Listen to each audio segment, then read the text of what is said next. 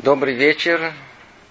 Мы с вами продолжаем наши занятия по книге Дера Хашем. Мы находимся с вами в очень интересной главе. Глава вторая называется она «О действиях с помощью имен и о колдовстве». Речь идет о некой мистике. Для человека современного, рационального, который привык жить тут, в этом мире, и кроме него практически ничего не видеть, то есть даже не изучая и не принимая идеи материализма, он просто находится во всем этом и никогда не выходит из этих рамков. Все, что мы сейчас разбираем, не так просто принять, так просто усвоить. Поэтому нам приходится как-то обратиться к здравому смыслу, чтобы хоть чуть-чуть приблизить эту тему, которая находится где-то там очень-очень высоко. Действительно, какая-то мистика, как бы не связанная с э, пониманием рациональностью человека, приблизить к нашему пониманию, к какому-то более простому. В прошлом занятии мы начали делать определенные шаги в понимании того, что есть наш мир. Надеюсь, это помнят, и это обязательное как бы напоминание этого, обязательное условие понимания всего, что мы, о чем мы будем говорить дальше. Мир, он на самом деле не такой, как он выглядит по пониманию э, Тары. Истинный мир – это мир духовный, скрытый. Единственное, что человеку дано видеть только результат этого духовного мира. Только то, что Творец захотел, чтобы человек увидел, услышал – те пять органов чувств, они раскрывают только тот мир, который Творец захотел, чтобы предстал перед нами. Так вот, этот мир, он на самом деле как бы результат влияния духовного, результат духовных миров, скрытых от нас. Заодно, чтобы понять эту тему чуть поглубже, надо понять сам процесс творения. Естественно, что мы не собираемся это глубоко делать, только несколько слов об этом, общее упоминание, чтобы хоть чуть-чуть нам эта тема прояснилась. Комментируют мудрецы, когда говорит Тора, Баришит Бара, Элуким это Шамаем, это Арец, эти слова, которые э, приставка это артикль эт, эт хашамаем, Веэт аарец. Они непереводимы, но мудрецы, они комментируют это и говорят, что эт в начале, что было сотворено, слово эт это алеф и тав. Первая буква алфавита и последняя буква алфавита. Что самое первое было сотворено? Были сотворены буквы. Буквы. Снова напоминаю, говорит Мишна Масехет вот Басара Мамарот Невра Улам, десятью речениями был сотворен мир. И на прошлом занятии мы проводили эту параллель между речением человека и речениями Творца, чтобы можно было понять о том, что подобие того, как человек говорит, и из одного мира, мира духа, мира мысли, мира желаний, вдруг выходит в мир наш материальная реализация этой мысли – то есть это, в принципе, происходит процесс некого творения. Словно подобие этого был и весь процесс э, творения в мире. Поэтому употребляются слова маамарот, речения. Но только что стоят за этими речениями? Помните? Каждый звук сам по себе, он еще ничего. То есть э, речение состоит из чего? Из предложений. Предложение из слов. Слова из букв. Вот я сейчас говорю. И, в принципе, если бы не записывалось бы, и меня бы не видели бы, это не, не, не, не фотографировали сейчас, то я бы сказал бы, и все, что я произнес, кто услышал, услышал, кто не услышал, не услышал, все, пропало. А как же это укрепить в этом мире? Есть одна, две, еще одна возможность. Одна возможность есть сказать, а другая возможность есть написать. Сказать это действительно сотворить, но это творение в человеческом понимании, оно заканчивается э, выражением мысли, сотрясением воздуха, да, я действительно произвел что-то в этом мире, но после этого иди ищи это сотрясение, где оно. В отличие от этого, человек может выразить ту же самую мысль, он может ее выразить в э, прописании. И тогда это может остаться уже навеки вечными. И действительно есть соответствие даже и между речью и писанием. Э, звуки соответствуют буквам. Хотя есть, конечно же, языки, где звук не соответствует букве. Но это уже сложилось впоследствии. Мы же говорим только о языке одном единственном. Он нас единственно интересует, это Лашона Койдыш, где должно быть соответствие между звуком и самой э, буквой. И тоже это надо понять, что имелось в виду. Это тоже не так просто. Так или иначе, когда мы говорим о творении, то мы говорим о том, что находилось в самом начале, и которое со временем оно смогло материализоваться, выйти из этого потенциальной формы в явную, и вот так был сотворен этот мир. И что было в самом начале? Говорят наши мудрецы, были буквы. Были буквы. От начала до конца. Тема эта, она, она, она сама удивительная. Мы в нее даже, конечно, не, не, не войдем. Это тема отдельная совершенно. А буквы это не в простом понимании бытовом, вот буквы. И это тоже верно. Но понятие буква от, это понятие гораздо более, более высокое, это понятие духовное. Единственное, что в этом мире у нее есть какое-то олицетворение вот тут конкретных э, в буквах, именно таких или других. Буква в понимании еврейском это э, энергетическая единица. Это кирпичик. Кирпичик, на чем все построено. Некая единица, назовите условно в нашем понимании, единица информации. Прообраз чего-то, основа чего-то. Теперь сам кирпичик по себе, он еще ничего не несет. Но если мы начнем эти кирпичики составлять правильно, то мы вдруг увидим, что есть у них какая-то удивительная э, способность создавать что-то, что до этого не существовало. То есть была некая реальность, одна, состоящая из неких единиц. Но если эти единицы мы правильно составим, то есть в нужном количестве и в правильном порядке, то вдруг мы увидим, что появляется что новое, что до того не существовало называется цируфей отиот. Это называется составление букв, или другим названием можно назвать это даже зиву, как бы соединение их. И, как известно, эти цируфим и зивугим, они производят жизнь. Производят жизнь. Производят что-то новое, что до этого не существовало. Возьмите любое слово и посмотрите три буквы сколько у нас есть. Возьмите случайные три буквы. И увидите, что вот эти три буквы, давайте их составим их вместе. Они не, не порождают ничего. Знаю, возьмите на русском языке э, буква О, М и Д. Омд. Есть такое слово? Ничего нет. Нет такого слова.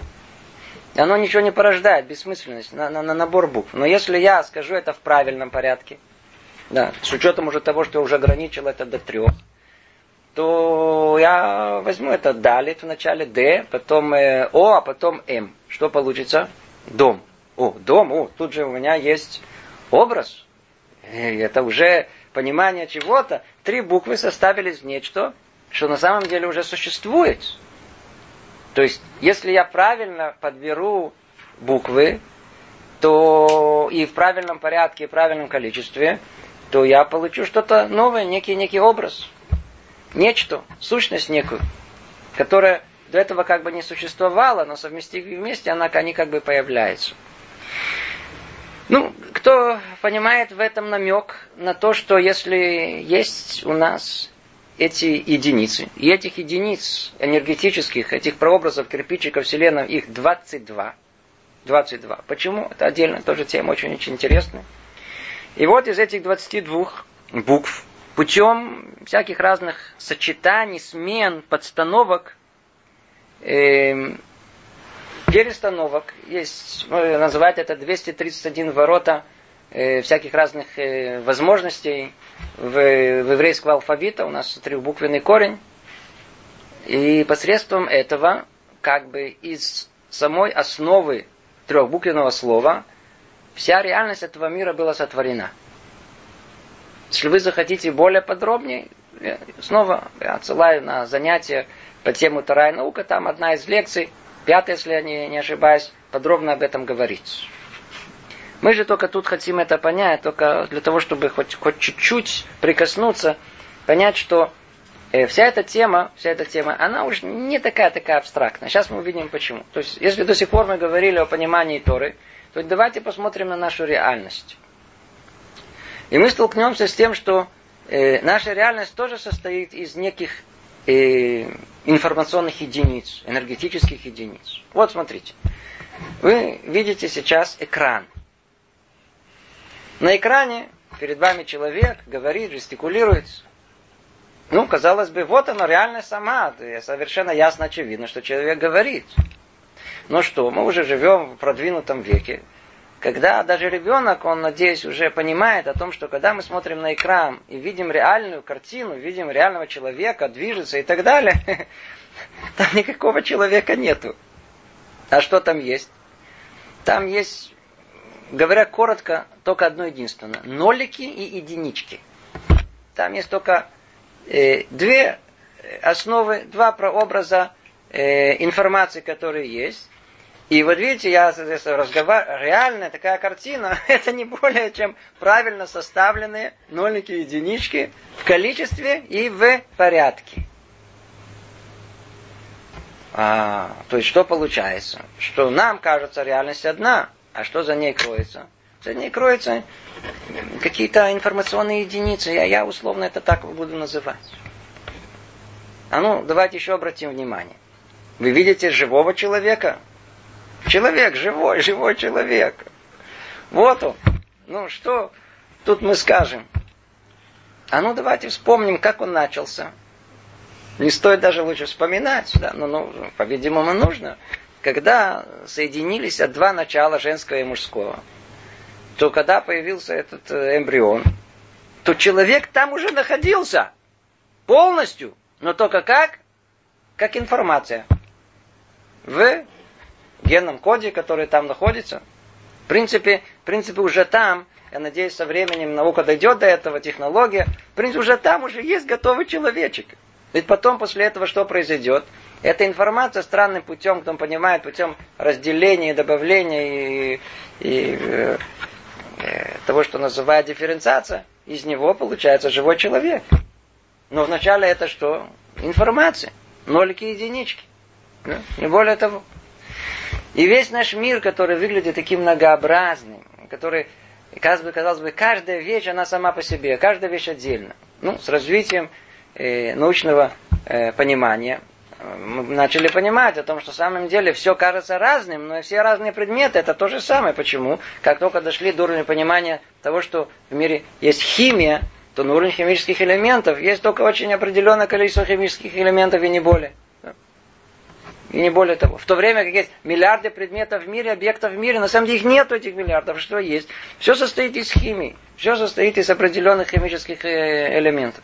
Теперь и химические элементы, в свою очередь, тоже, они же все строятся на одной и той же основе э, протонов, нейтронов, э, от количества их, э, от электронов зависит химический состав. То есть мы видим, что все сводится снова к чему? К неким элементарным основам. И сколько их? Несколько. Нескольким э, энергетических единиц. И снова правильный порядок, и снова э, количество определит эту суть создаст как бы ее, породит ее. То же самое все, что есть в, в живом мире. Например, кто э, разбирается чуть-чуть в, в том, что есть белок. Белок состоит из аминокислот.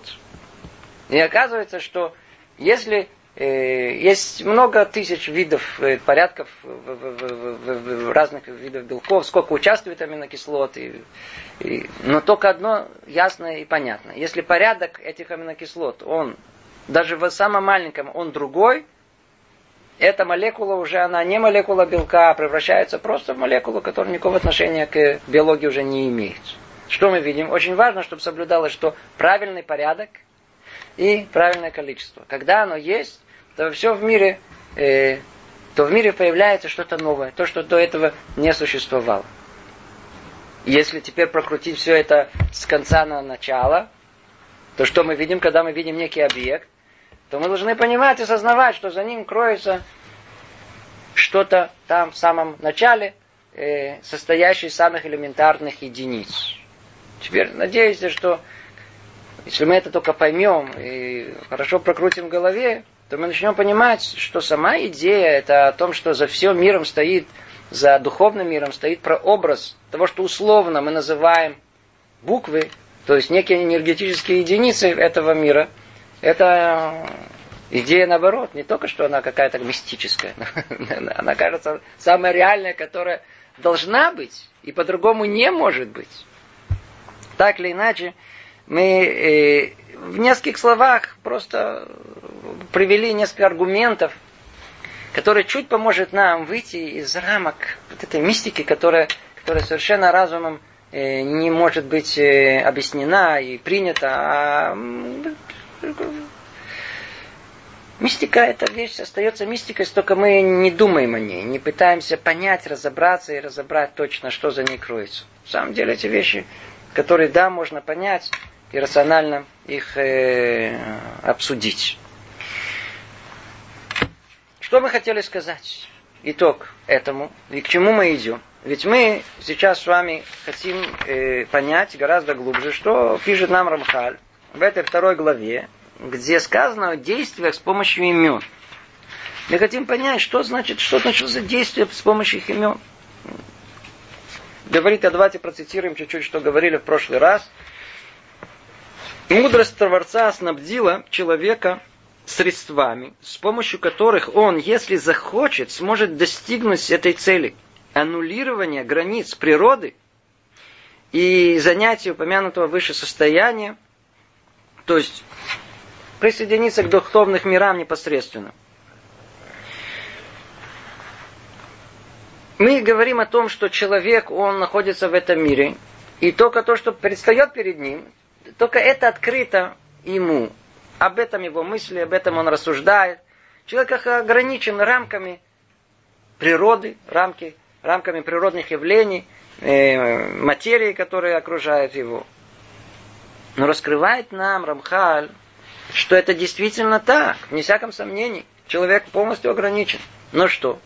Творец заложил изначально, в самом еще, в самом творении этого мира, он изначально вложил возможность, как тут сказано, что мудрость Творца снабдила человека средствами, с помощью которых, если захочет, сможет аннулировать границы природы, то есть выйти за рамки этого, то есть подняться чуть повыше, выйти из этого. И что за средства? Средства это ну, самое странное, которое нам может, нам на первый взгляд, кто первый раз идею эту слышит, э, что за средства? Средства это произношение имен – Каких имен сейчас мы поговорим?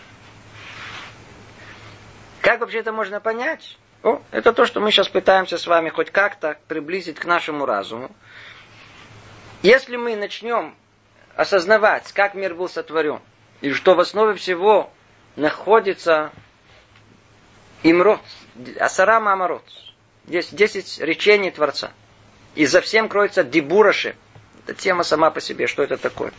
То есть мир существует постоянно, благодаря тому, что Творец постоянно, как бы, в кавычках говоря, разговаривает. То есть он постоянно, там, и вся реальность, она поддерживается каждую долю времени.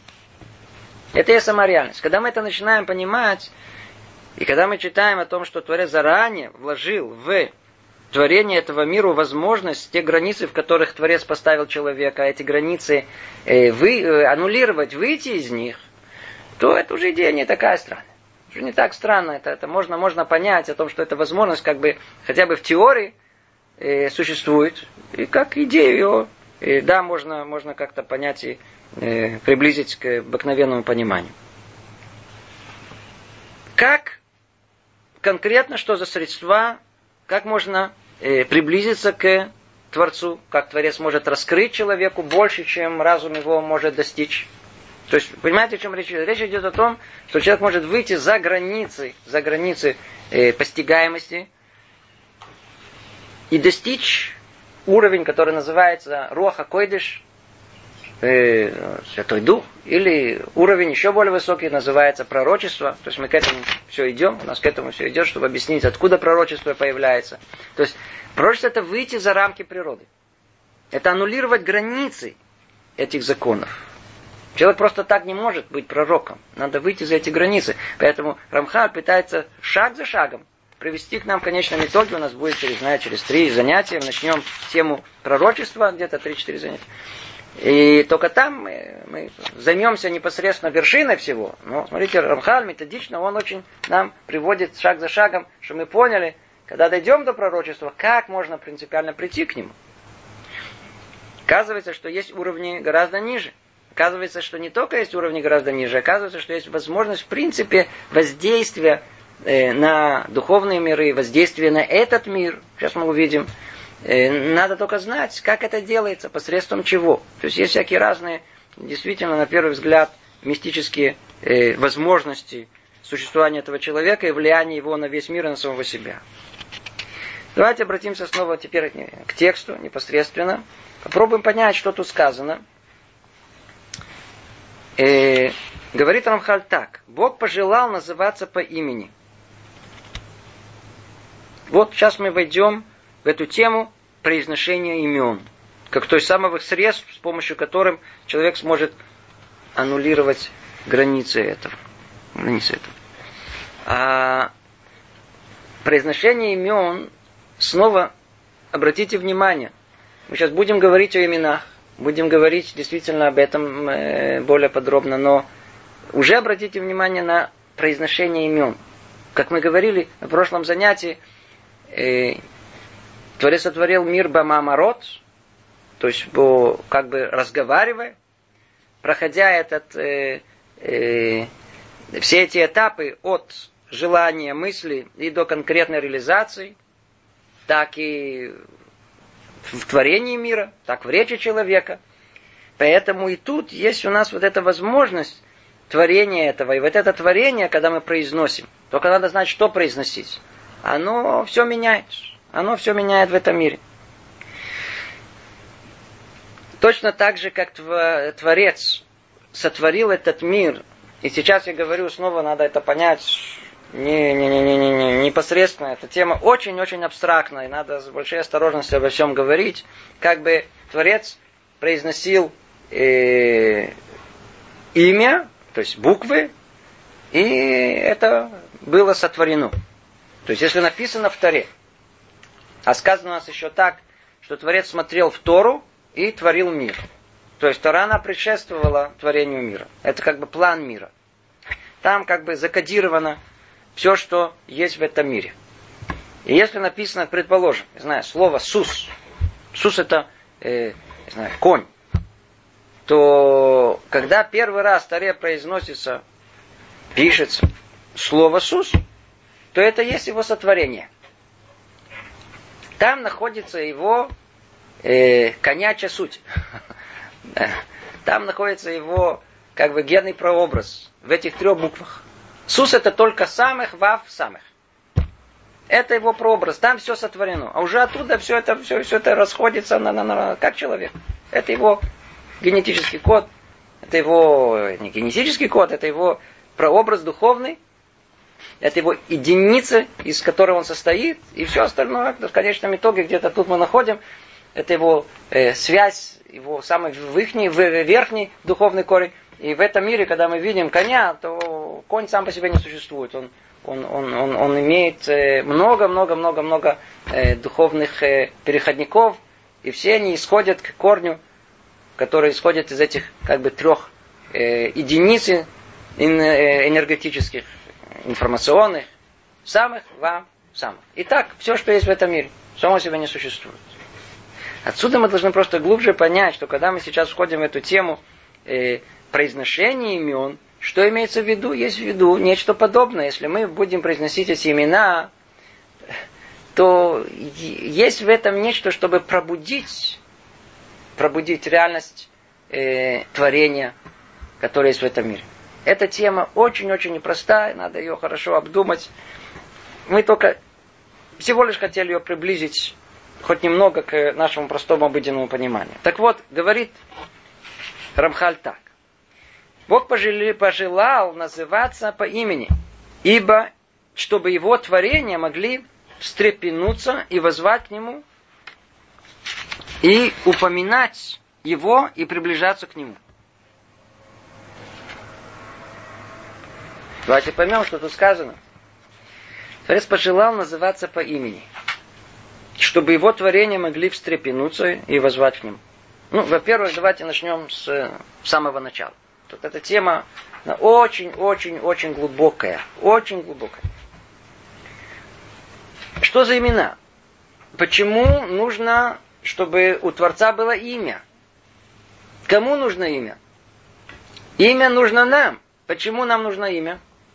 Потому что тут есть многообразие, есть нас много.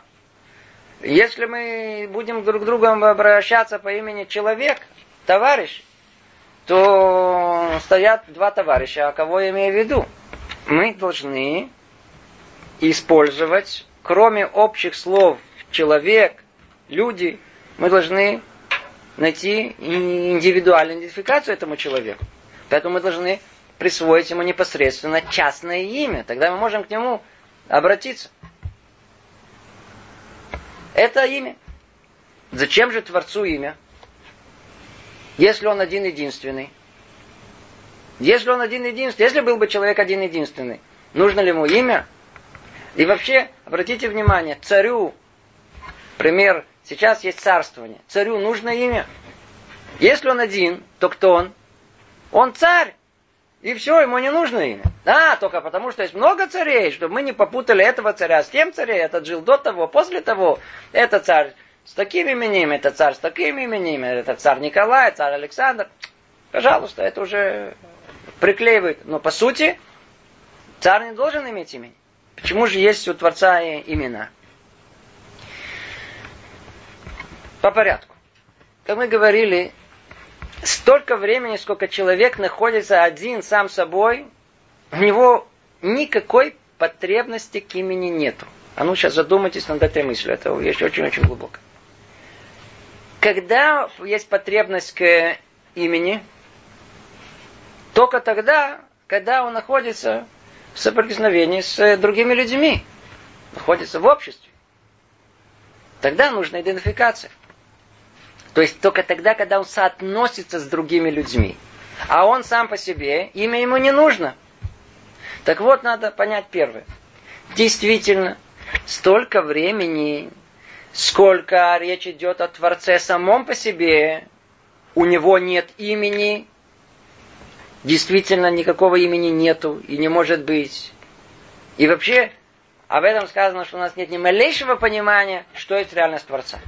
Снова повторяю, если речь идет о том, речь идет о самой сущности Творца, по себе, без связи со творением, то нет никакого имени, естественно. Не только имени нету, нету вообще нашего понимания, даже минимального, о, какой реальности речь идет. Когда мы говорим о реальности Творца, мы можем об этом говорить только с того момента, как исходит из самого Творца воля породить этот мир.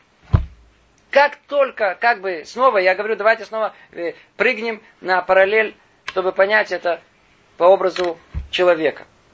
Как столько времени, сколько человек один, ему не нужно имени. Столько, сколько один, я не знаю, если можно его суть уловить. Когда раскрывается суть человека? Когда необходимо имя? Только с момента, когда он находится среди людей, когда у него должны быть какие-то отношения сложиться с людьми. Словно подобие этого реальность Творца. Реальность Творца сама по себе абсолютно непостижима, и никакого имени у нее нету. Когда появляется у нас малейшее понимание о реальности Творца, с момента, когда раскрылась воля Творца сотворить этот мир, сотворить творение, сотворить человека. Как только с момента сотворения человека есть процесс, есть по отношению к кому, то есть раскрывается его воля, о, в этот момент и появляются имена. Появляются имена. Только тут снова надо спросить, имя же оно ограничивает. Что такое имя? Имя – это сказать о том, что вас зовут Петя, а не Степа. То есть это что-то, что конкретно относится только к этому человеку, а к другим не относится. То есть что это? Это ограничить. Творцу мы говорили, он никакие ограничения к нему не подходят. Поэтому снова надо это правильно понимать. Имя Творца, оно не говорит об ограничении. Оно говорит только об одном единственном. И вот к этому сейчас мы приходим. Она говорит только тому, что такое имя Творца? Имя Творца это его проявление в этом мире. Так как он и воля его была в том, чтобы сотворить этот мир. И с этого момента мы уже можем об этом говорить и рассуждать. То эта воля, она как-то проявилась в этом мире. Она проявилась в этом мире как-то. Если бы она была бы одна единственная, одна единственная, то, по-видимому, мы ничего бы не поняли, имен мы тоже бы не было бы. Но так как Творец хотел, чтобы мы поняли, что такое творение, и поняли, как он управляет этим миром, как бы был сотворен. Поэтому, помните, мы уже много раз сказали, сказано, десятью речениями был сотворен этот мир, не одним речением. А для чего десятью? Постепенно, чтобы было в мире понятие причины и следствия, чтобы разум человека был способен установить их, исследовать, развить. Все, все, все, все постепенно. А если это десятью речениями, значит воля Творца каждый раз, она была проявлена себя по-другому. Один раз так, другой раз так.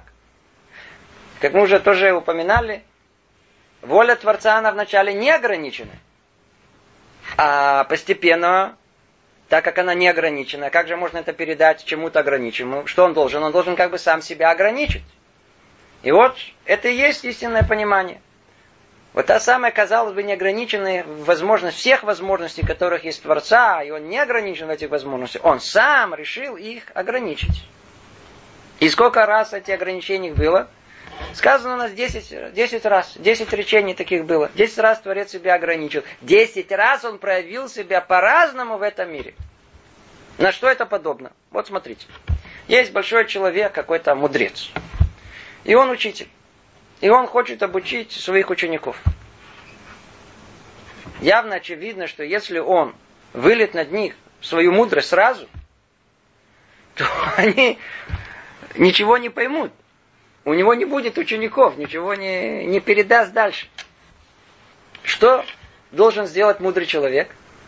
Он должен сам ограничить свою мудрость согласно тому, что ученик способен принять. Представьте себе, что у такого мудреца сидят самые разные ученики. Сидит ребенок. Что он должен ему рассказать, на каком уровне? Он должен свою огромную мудрость, невероятную, что сделать? Ограничить ее в чем? И вложить ее на таком уровне, чтобы маленький ребенок понял. Над ним сидит, я знаю, ученик другой, ему там 15 лет. Ну, надо дать, как подростку, понять. Говорить с ним другим совершенно языком, другими образами. А, есть 25-летний, соображает, уже хорошо. О, это совершенно другой образ. А, на, а теперь говорить с каким-то учеником, который, знает, за 40 лет, который уже достиг большого уровня мудрости, там уже совершенно другой язык. То есть, но это еще не раскрывает всех возможностей этого мудреца. Он всего лишь навсего каждый раз, каждому из своих учеников, он раскрыл свою мудрость в том ограничении, которое э, он будет способен принять. И не более того. Это есть прообраз того, что в этом мире происходило, как мир был сотворен. Неограниченная воля Творца, она была раскрыта в этих десяти ограничениях. И эти ограничения, каждый из них, оно вышло в этот мир определенным образом. А так как оно отличается друг от друга, то каждый из них получило свое имя. Поэтому есть у нас десять имен Творца, которые мы их называем 10 э, несмыма, несмываемых э, имен, то есть тех, которых нельзя, нельзя их э, э, стирать. Поэтому у нас, когда э, мы хотим, не дай Бог, выкинуть книгу, то есть она состарилась уже, или нам не нужна, нам нельзя, мы хороним ее. Почему хороним? Почему есть не святость? Почему есть имя Творца? Какие имя Творца? Есть имена Творца, есть, есть 10 основных имен Творца. Как бы 10 основных имен Творца, основные, которые есть у нас. Э, и кроме них есть еще и э, огромное количество того, что называется, кроме шемот, кинуим. Кинуим или туарим. Это, словно говоря, э, знаю, название. Я не хочу назвать а, а кину, и на иврите переводится э, э, кличка, но у нас такого мы не можем говорить об этом в таких словах, как кличка в отношении, естественно, к Творцу. Э, такое более отдаленное определение самого Творца. Более определенное. То есть есть такая возможность, а есть такая возможность. Э, процитирую вам из, из э, того, что простой перевод. Мидраж говорит так. Да. В то время, когда раскрыл, просит Маше Рабейну, наш учитель, Маше, раскрыть, э, чтобы Творец раскрыл себя, э, ответил ему, Творец, ответил ему Маше, мое имя ты просишь. И отвечает ему, знай же, что я называюсь согласно деяния моего. То есть согласно того, что есть в этом мире, как я себя проявляю, таково и имя мое. Иногда имя мое Кельшакай, обратите внимание, пишется одним образом, а я это произношу чуть-чуть другим. Другое имя иногда Цвакот, снова пишется одним образом, произношу другим. И Элоким, есть имя Авая, четырехбуквенное. То есть каждый раз, когда я собираюсь судить людей, я называюсь Элуким. Когда я собираюсь э, воевать, то имя мое Цвакот – когда я собираюсь э, э, как бы прощать людей, их непрегрешения как бы приостанавливать, я называюсь Кель Шакай. Когда я э, жалею этот мир, мое имя Юткой Вавкой, четырехбуквенное имя известное. И так далее. То есть снова заканчивается Мидраш и говорит, я называюсь согласно деяниям моим. Итак, это смысл этого, этих, этих проявлений Творца в этом мире. Основные проявления, которые есть в общем, это три проявления. Одно проявление это э, добро. Творец проявляет себя со стороны добра. Условно говоря, можно назвать милосердие. Это то, что мы называем словом хесед. Это одно проявление Творца в этом мире. То есть мы говорим это со стороны его стопроцентного проявления. Другое, это полная противоположность этому, это называется дин. То есть э, правосудие, сила, строгость. Есть два противоположных э, проявления Творца в этом мире. И между ними есть то, что их уравновешивает посередине. Называется рахамим. То, что взвешивает и то, и другое, и в конечном итоге э, уравновешенно это проявляется в этом мире. Три проявления в этом мире, иногда так, иногда так, а иногда так. Когда мы спускаемся ниже в более частном проявлении, то мы находим тут, как мы сказали, 10 имен Творца. 10 имен Творца. Эти имена, они основные, которые есть у нас. И есть четкая, ясная структура. Да. В скобках замечу, что очень часто, э, как правило, как правило, э, когда переводят тексты или даже переводят Тору, то имя Творца они все время переводят одинаково одним словом. И это не совсем верно. Это неверно. Потому что все имена Творца, которые есть в Таре, каждый из них несет совершенно другой смысл. Совершенно другой смысл, специфический смысл. Иногда это э, проявляется только в огласовке. Иногда мы даже не обращаем внимания. Иногда пишется огласовка слова, э, например, имя Творца Элоким пишется с одной огласовкой, а есть другой, и смысл этого меняется. То же самое четырехбуквенное имя Творца, непроизносимое точно так же, оно может меняться от, от огласовки. основные имена, которые есть. Есть это имя, самое верхнее, это Экье, это Алиф, одна буква, вторая буква Хей, третья Юд и четвертая Хей. За ним есть Юд и, и буква Хей. После этого есть э, слово, э, есть э, четырехбуквенное имя Творца Беникут Элоким. После этого есть Кель, за ним Элоким, за ним основное имя, то центральное, которое мы как бы к нему, и из которого все сейчас исходит, сейчас скажем, это, это четырехбуквенное имя Авая. После этого есть имя Авая Цвакот, за ним Элоким Цвакот, за ним э, Шакай, Кельхай, и последнее это имя Аднут. Э, все эти имена это 10 основных имен, нестираемых, в которых, э, которые являются как бы основой сотворения этого мира и управления этим миром. Надо знать, что за этими именами тоже что-то кроется. Как эти имена строятся? Есть корень основной, как бы ствол, из чего все исходит. Это основное четырехбуквенное имя Творца.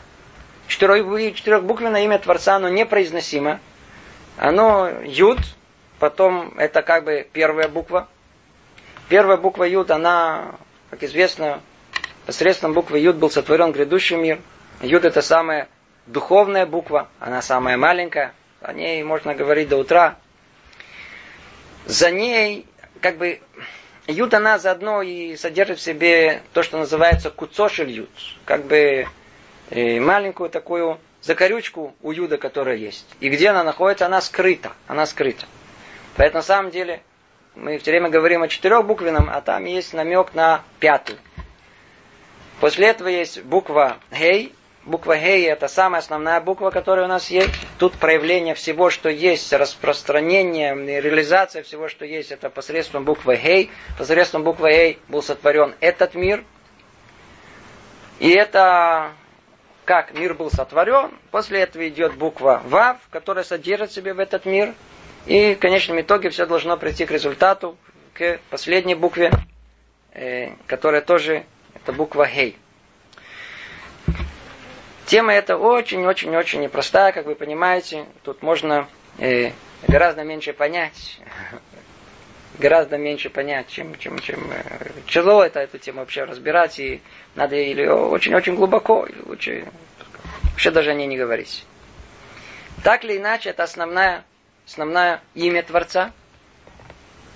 Согласно из этого имени все исходит в этом мире. По прообразу того, как, каким образом они идут, все в мире, весь, все процессы, которые в мире, они происходят. И эти четыре буквы, это имя, оно порождает все остальные десять. Все остальные десять имен, которые мы сказали. Кроме них, мы уже упоминали, есть э, вокруг этих десяти, как есть ствол, есть корни, есть ствол, и теперь есть ветви. Вокруг этого есть э, так называемый кинуим, как бы э, дополнительные описания, эпитеты э, проявления Творца в этом мире. Э, например, э, со стороны Хеседа есть Гадоль, Рахум, Ханун, Хасин, Эрахапаим, Солех. Есть много названий Творца. Э, Кинуим. А с другой стороны, со стороны Гвура, например, Шофет, э, у Даян, у Кабир Коах, Гибор, Эш, э, Ишмельхама, ну, эти имена, тяжело их пере, все их э, переводить. Кто понимает, тот понимает, но мы и, и, э, хотим только одно тут понять. Когда мы читаем Тору или читаем э, наши книги, и там есть упоминание Творца, то надо знать, что ничего случайного просто так нету. Там нет никаких синонимов. Есть четкая структура, ясное понимание, что каждое имя Творца, каждое описание, каждый его как бы эпитет, который мы э, стараемся приклеить к нему, он несет в себе свой глубокий смысл. Это одно из проявлений Творца в этом мире, как он себя проявляет, как мы сказали, когда приходит время проявить себя в этом мире именно таким образом, Творец проявляет, я знаю, там милосердием, то спускается в этот мир милосердия. Мы видим, что есть спокойствие, благосостояние, люди здоровые, едят хорошо, довольны. Когда приходит другая мера, мера правосудия, мы вдруг видим какие-то землетрясения, какие-то цунами, какие-то войны. Недоразумение происходит в этом мире. То есть каждый раз Творец проявляет себя в этом мире по-другому. Согласно проявлению Творца и употребление имени по отношению к нему. Имя совершенно другое. Ну, это э, как бы некое вступление, чтобы минимально мы могли понять, о чем тут речь идет. Теперь давайте обратимся к тексту. Говорит э, Рамхаль так. Бог пожелал называться по имени. То есть, что значит, он пожелал, он иначе по-другому. Человек не будет знать, как э, Творец проявляет себя в этом мире. И дальше говорится, для чего? Не только чтобы знать, как, управля... как этот мир э, управляется, из чего он состоит. Дополнительная тут сущность. Чтобы творения могли встрепенуться и возвать к нему, упоминать его и приближаться к нему. О, сейчас тут раскрывается совершенно другое. Все, о чем мы говорили, э, все, о чем мы говорили, э, это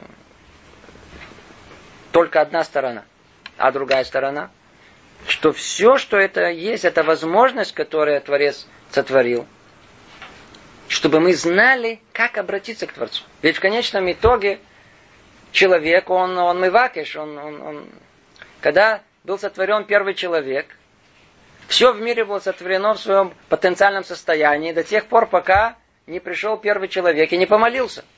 Пока он не попросил, пока он не, не, не, не, не, не притянул сверху благо Творца. Как только он начал молиться, тогда мир реализовался в конечном итоге. А как обращаться к Творцу? Каким образом? Только тогда, когда мы будем обращаться точно по адресату. Точно будем обращаться к нужному имени. Когда нужно право, право, право, э, милосердием, э, именем Хесед, правосудием, именем Гура, по разным именами. То есть это я это только Кинуим сказал, а есть имя Локим, есть имя э, Юткой Вавкой. Так или иначе, упоминанием имя Творца мы можем обратиться к Творцу и приблизиться к Нему. Но только что тут надо уже, прямо тут на месте, уже, уже в одном слове нам намекается. Ведь казалось бы, а что, давайте поговорим, попроизнесем, что за проблема. У нас проблем нету, есть проблема, не получится. Что тут сказано? Чтобы творения могли встрепенуться. Что значит встрепенуться? Что значит это, это? То есть просто так сказать не поможет. Нужно встрепенуться, нужно, нужно возвать, нужно что-то там внутри должно существенно измениться. Продолжим, что дальше сказано. И вот для своей славы он отделил особое имя, которым сказал, это мое имя навсегда. Это мое имя навсегда. Это славнейший из имен, которое называет сам себя в связи с тем, что захотел зваться от имени. Это была цитата из книги Шимот. Это тогда, когда Творец раскрывается нашему учителю Моше около того самого несгораемого куста, сны. Там и говорится эта фраза. Это мое имя навсегда. То есть, что за имя? Это, это когда Творец, когда Моше просил раскрыть его, а, а кто, кто, кто, кто, тот, который захочет, кто хочет вытащить, э, вывести евреев из Египта, как я должен сказать, то Творец ему раскрыл свое имя. Очень высокое имя. Оно повторяется, оно один раз в Торе оно употребляется. Один раз всего лишь. И там он раскрыл ему это имя. То есть, что мы видим? Мы видим, э, что э, э, имя это вещь очень существенная, которую Творец сам пожелал раскрыть человеку. И каждый раз мы видим, он раскрывается под другим именем. Снова повторю, что пишет Рамхаль, для славы своей он отделил особое имя, о котором сказано, это мое имя навсегда. Это славнейший из имен, который называет сам себя в связи с тем, что захотел зваться по имени. Но, соответственно, всем деталям его воздействия он возжелал называться разными именами. Это то, что мы сказали. Так как у него воздействие на этот мир не одно, и он проявляет себя в разных видах и формах, то каждый раз он возжелал называться разными именами. И каждое управление имеет свое имя, как мы это перечислили. Теперь, Творец постановил, что при упоминании творением его имени от него к ним протянутся сияние и воздействие, как сказано там же, во всяком месте, где я упомяну свое имя, приду к тебе и благословлю тебя. О, от имени, а имени, которое упомянут, и которым его назовут, будет соответствовать и воздействие, влекомого этим упоминанием. То есть причиненное воздействие будет того вида, к которому было отнесено творение Творцом данное имя. У-у-у. То есть тут удивительная вещь. Раскрывает нам эту возможность, что произношение имени это не что-то техническое.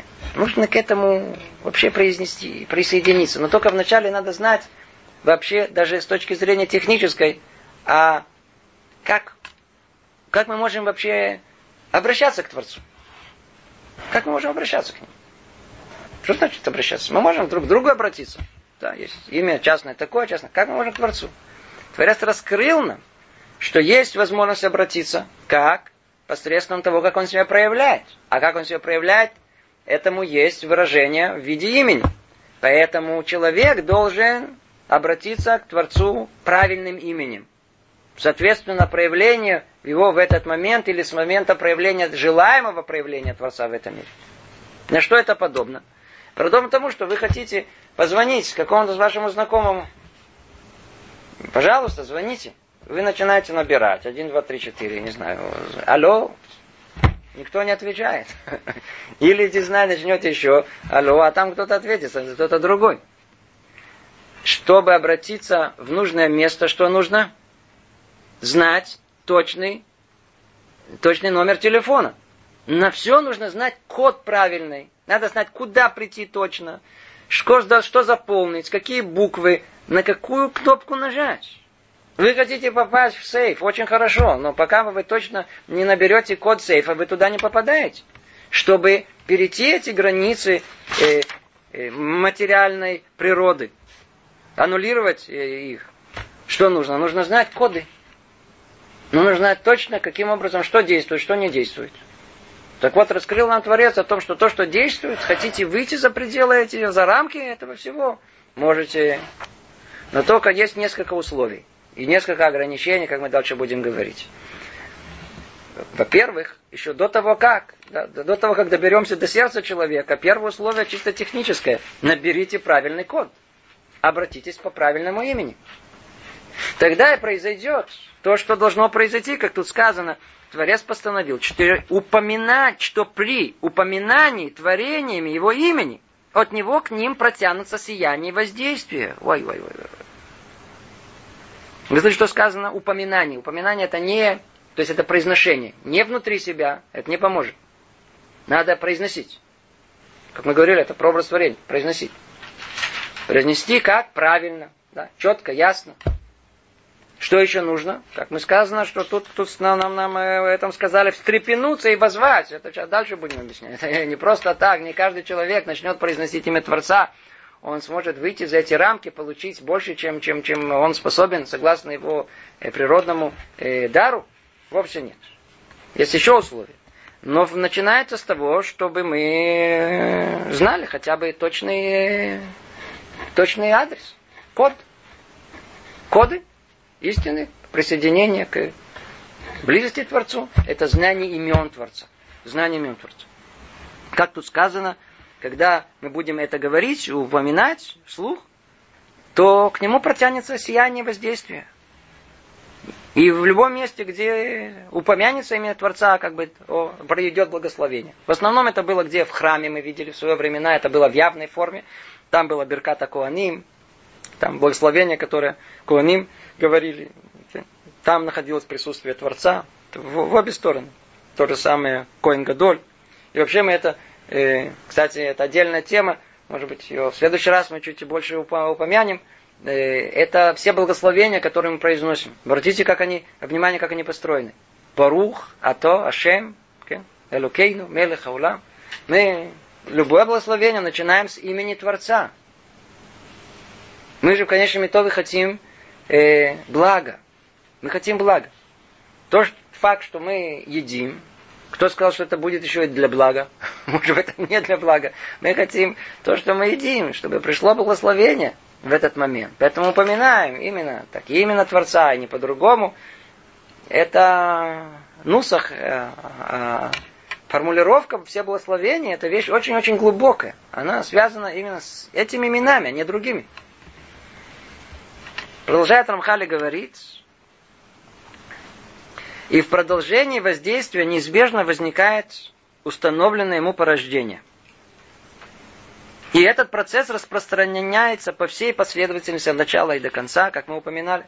То есть Творец, э, то есть человек упоминает имя Творца, правильно, делает это как положено, и что происходит? Э, тут же есть этому э, целое пробуждение целого процесса. Снизу вверх, сверху вниз. Единственное, что высшая мудрость ограничила все это известными границами, особыми условиями. Только когда упоминание имени будет соответствовать этим условиям, и не иначе произойдет данное воздействие и породит свои следствия. То есть надо только, чтобы это были определенные условия, как тут сказано, то есть и последствия, которые произойдут, надо знать, что все это, это очень-очень, это очень непросто, это, чтобы не подумали, что это сейчас начнем бы говорить и что-то будет меняться. Творец установил, что в числе его воздействий будут и такие, что при достижении ими получателя будут аннулированы их силы определенной границы природы. Как мы упоминали, этот человек свяжется с духовными сущностями, получит знание, разумение, и умопостигаемо человечеством. То есть, что мы говорим, когда мы начнем, про, когда человек достигнет истинного уровня, истинного намерения, пробуждения, и правильно обратиться к Творцу, он может выйти за пределы границ природы и достичь знания и разумения, которое простому человеку недоступно.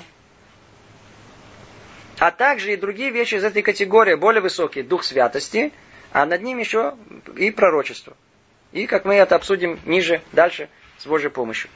И он постановил, что привлечение этих воздействий также будет через упоминание, э, через упомянутое средство. Его имена, которыми к нему приписывается название этих воздействий. То есть через э, произношение этих имен. Это происходит, когда человек говорит их мысленно или произносит вслух, то есть и то, и другой, или соединяет их с другими словами, исполняя при этом необходимые условия, как мы еще объясним с Божьей помощью. Этот кусок мы еще с вами должны подробным образом, и, и, и, может быть, еще больше обсудить. Но так или иначе, что мы видим?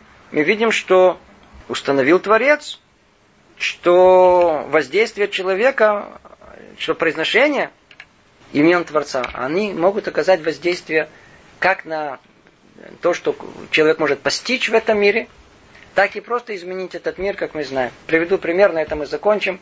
Мы знаем, что э, наш учитель Моше, Моше Рабейну, когда он вышел и увидел что происходит в мире, то вышел из дворца и увидел, как э, один египтянин, он избивает э, еврея, то сказано, что он его убил. И интересно, что комментаторы говорят, что он его убил э, путем имени Творца. Он упомянул имя Творца, и так он его убил. То есть непосредственно там взять что-то, пристукнуть его, или там ножом, кинжалом, не знаю, это все не было, ничего не было. Он даже не подходил к нему. Это было со стороны. То есть он произнес имя Творца, Шема Мефураж называется, и таким образом э, а этот египтянин, он просто умер. Что произошло? Произошло о том, что на уровне Машера Бейну, там, где он был, он обратился к имени правосудия. Он ничего не сделал. Он всего лишь попросил Творца установить правосудие в этом мире – и действительно, так как он правильно обратился со всеми условиями, которые тут сказано, в мире спустилась а что? Мера правосудия. Мера правосудия требовала в такой ситуации смерти этому э, надзирателю. Он тут же умер. Намек, о чем речь идет. Ну, нам, мы вынуждены тут остановиться. Всего доброго. Продолжим эту тему в следующий раз. Привет из Иерусалима.